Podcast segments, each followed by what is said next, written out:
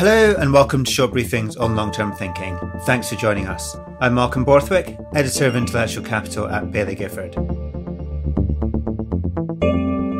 What does it take to be a great investor?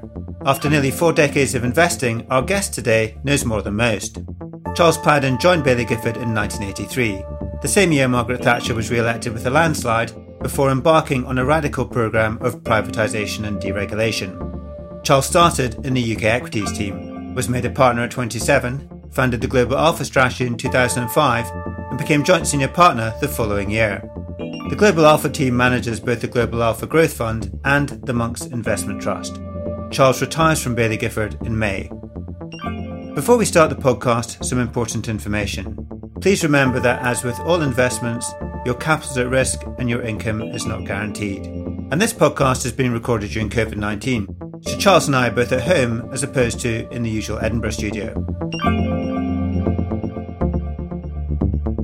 Charles, you started at Baillie Gifford on Monday, the 5th of September 1983. Do you remember your first day? I remember elements of it. It was it was my first day working in office, so quite memorable. I remember being very keen, and I think I turned up about an hour before I was supposed to, which caused some confusion in reception because no one knew who I was. And uh, what else do I remember? I remember it may not have been the very first day. I remember being given my sort of office kit, which included a slide rule, which is something I'd forgotten about until recently when I was thinking. And of course, this was the day before, you know, handheld calculators. So a slide rule was how we did our multiplication, division, and particularly uh, compound growth rates. So that was all quite fun. But it was, it was the slide rule. I think summed it up. It was a very old-fashioned, almost Dickensian atmosphere. And why did you choose Baillie Gifford? Well, I had a master plan, which was that I was going to move to London and go work for one of the big merchant banks there. And I thought, well, the way to get on there is to have a proper grounding in investment markets. So I thought two years training as an investment analyst would be the best possible training for advising the titans of industry, you know, what to do. And so when I, I looked into it, I discovered, rather to my surprise, because I have no connection with Edinburgh at all, that the best training you could get in stock markets and in company analysis was done by a number of the Scottish firms that were there were sort of half a dozen firms around Edinburgh and Glasgow at the time, and that they gave the best the best grounding. And I thought, well, Edinburgh's a university city. I had friends still at the university and it sounded so much better than trying to do the same thing in London. So I came for two years and stayed for 38. So, any regrets about not getting into investment banking? um, no, none. None whatsoever, as it turned out. And it was never really an option because I was never offered a job in investment banking, although I did, I did try as part of the milk round. But no, I think everything I've seen and heard about investment banking ever since makes me feel unbelievably lucky that I escaped that. And this is rather an open ended question, but what's the biggest change you've seen over four decades? A very open question, Malcolm. Thank you.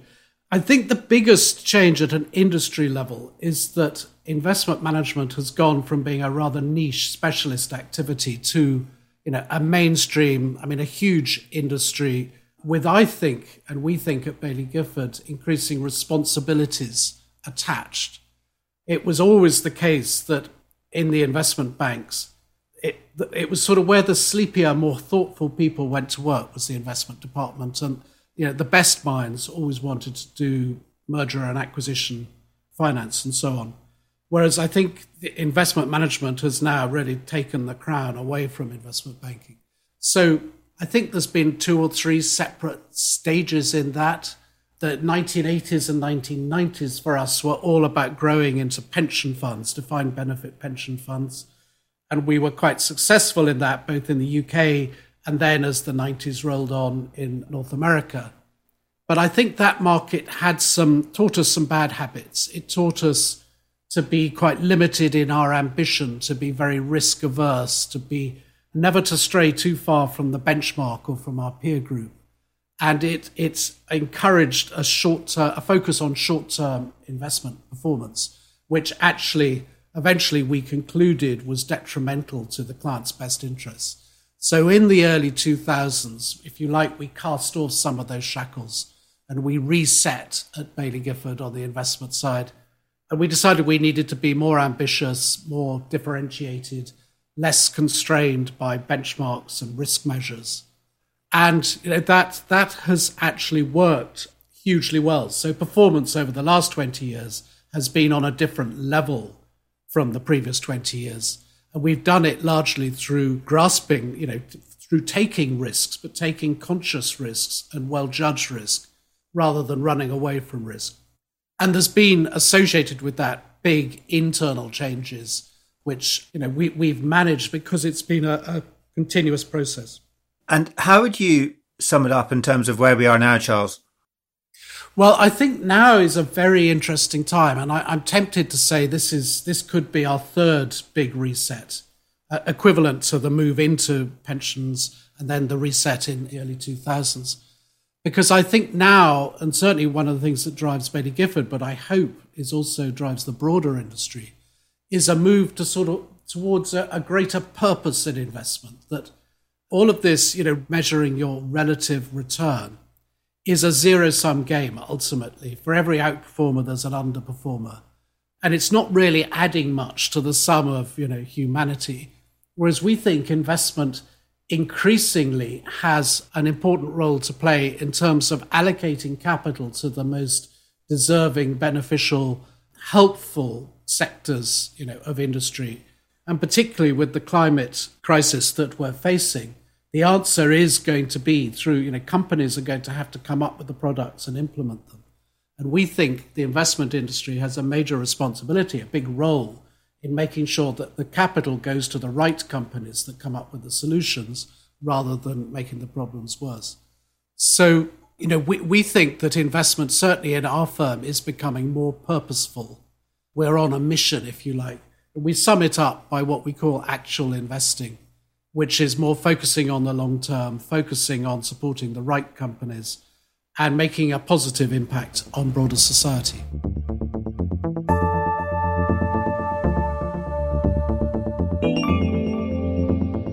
And what about Monk's Investment Trust, which you've managed since 2015? What's changed with Monk's since you've started managing it? So we are long term, growth orientated and importantly, we, we have a diversification, a natural attraction to diversification, which means that you know we can be a, a pretty good, stable, long-term uh, investment trust. So over the six years, there has been a shift within the portfolio from more cyclical growth towards more uh, what I would call secular growth. So mainly in technology focused, whether healthcare or, or you know, internet driven cloud computing. And then very recently, we've begun to consider whether that shift has gone far enough and we should be returning a little bit back towards maybe some more cyclical recovery stocks as we come out of the uh, pandemic. But the biggest change, so, so there has been change in the portfolio, but, but you know, it's, it's evolution, not dramatic. I think where there's been a more dramatic change, and this is, is probably is a great source of pride for me and for the team, is that with Monks, we've halted the shrinkage of the company for, for 20 years before we took it on. Monks, every year, the number of shares in issue shrank as the company bought in shares and cancelled them. So the trust had more or less halved in the previous 15 years before we got involved. That has changed now. So now the, the shares trade at a small premium to net asset value. There is share issuance. There's more demand for Monk shares than there is supply of Monk shares. So we've been increasing the supply slightly. And it's growing again.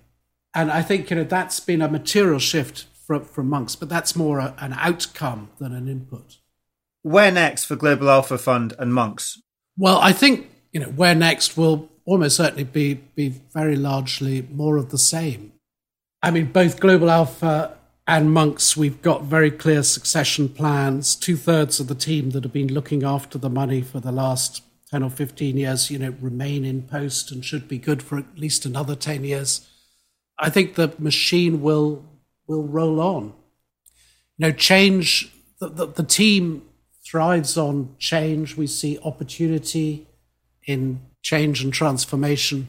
So, I, I, mean, it's very hard for me to predict where next, but I think more of the same and possibly even better than before is would be my answer.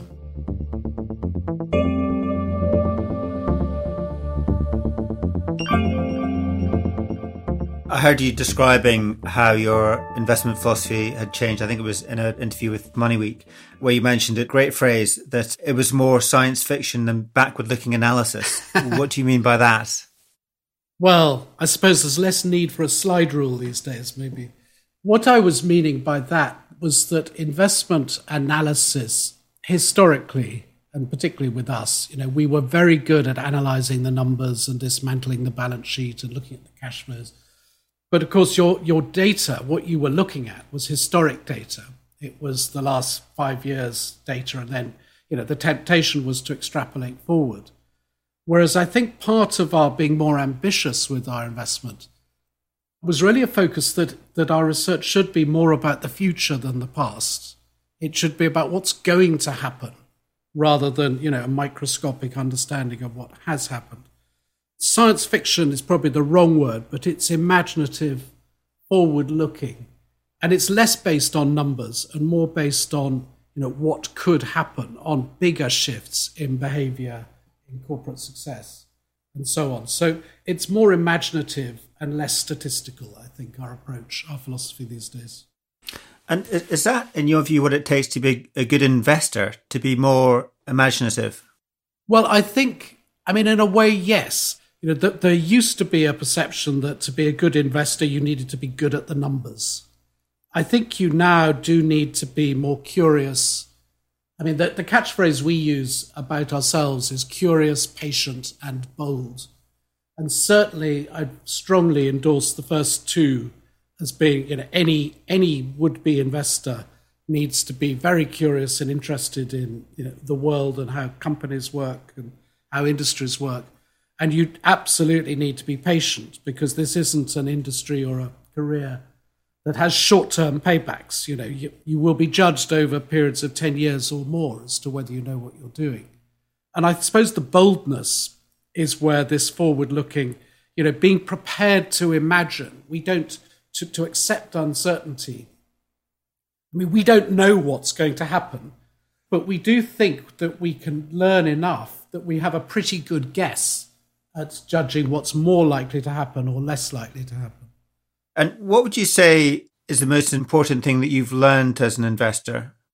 I think that the single most important thing is that you have to be long term, you know, both your thoughts and your deeds.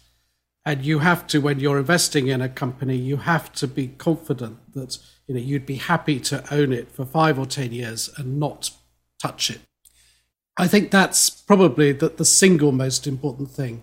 As a professional investor, though, I think I probably learnt more in the last two years than in the previous, you know, 10 or 20 years. And I think part of that is because this, this focus on learning and, and getting better has sort of been ratcheted up a couple of notches within Baillie Gifford. But the world is, you know, is changing incredibly rapidly. And a lot of the old rules that we used to think you know, worked in investment absolutely clearly don't work anymore.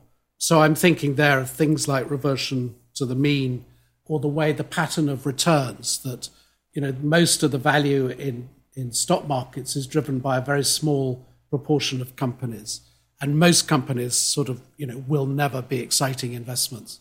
So you just need to have a absolute focus on trying to find the ones that could be outliers. And I think that's a lesson I've learned rather late in my career, but I think is, is probably the most important one.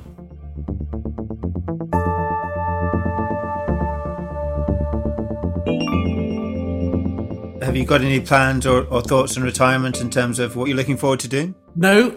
Yeah. Well, lots of things I'm looking forward to doing. One of the downsides of working 38 years at the same place means you, you I've never had a period of gardening leave. So my plan is not to do much or think much for the first two or three months. Hopefully, I'll be allowed to get out of the house and maybe even out of the country. So initially, it's going to be a proper break and a holiday, possibly two areas of interest. After that, I mean, one, I would quite like to help you know, one or two smaller companies, probably private companies, to grow and to develop.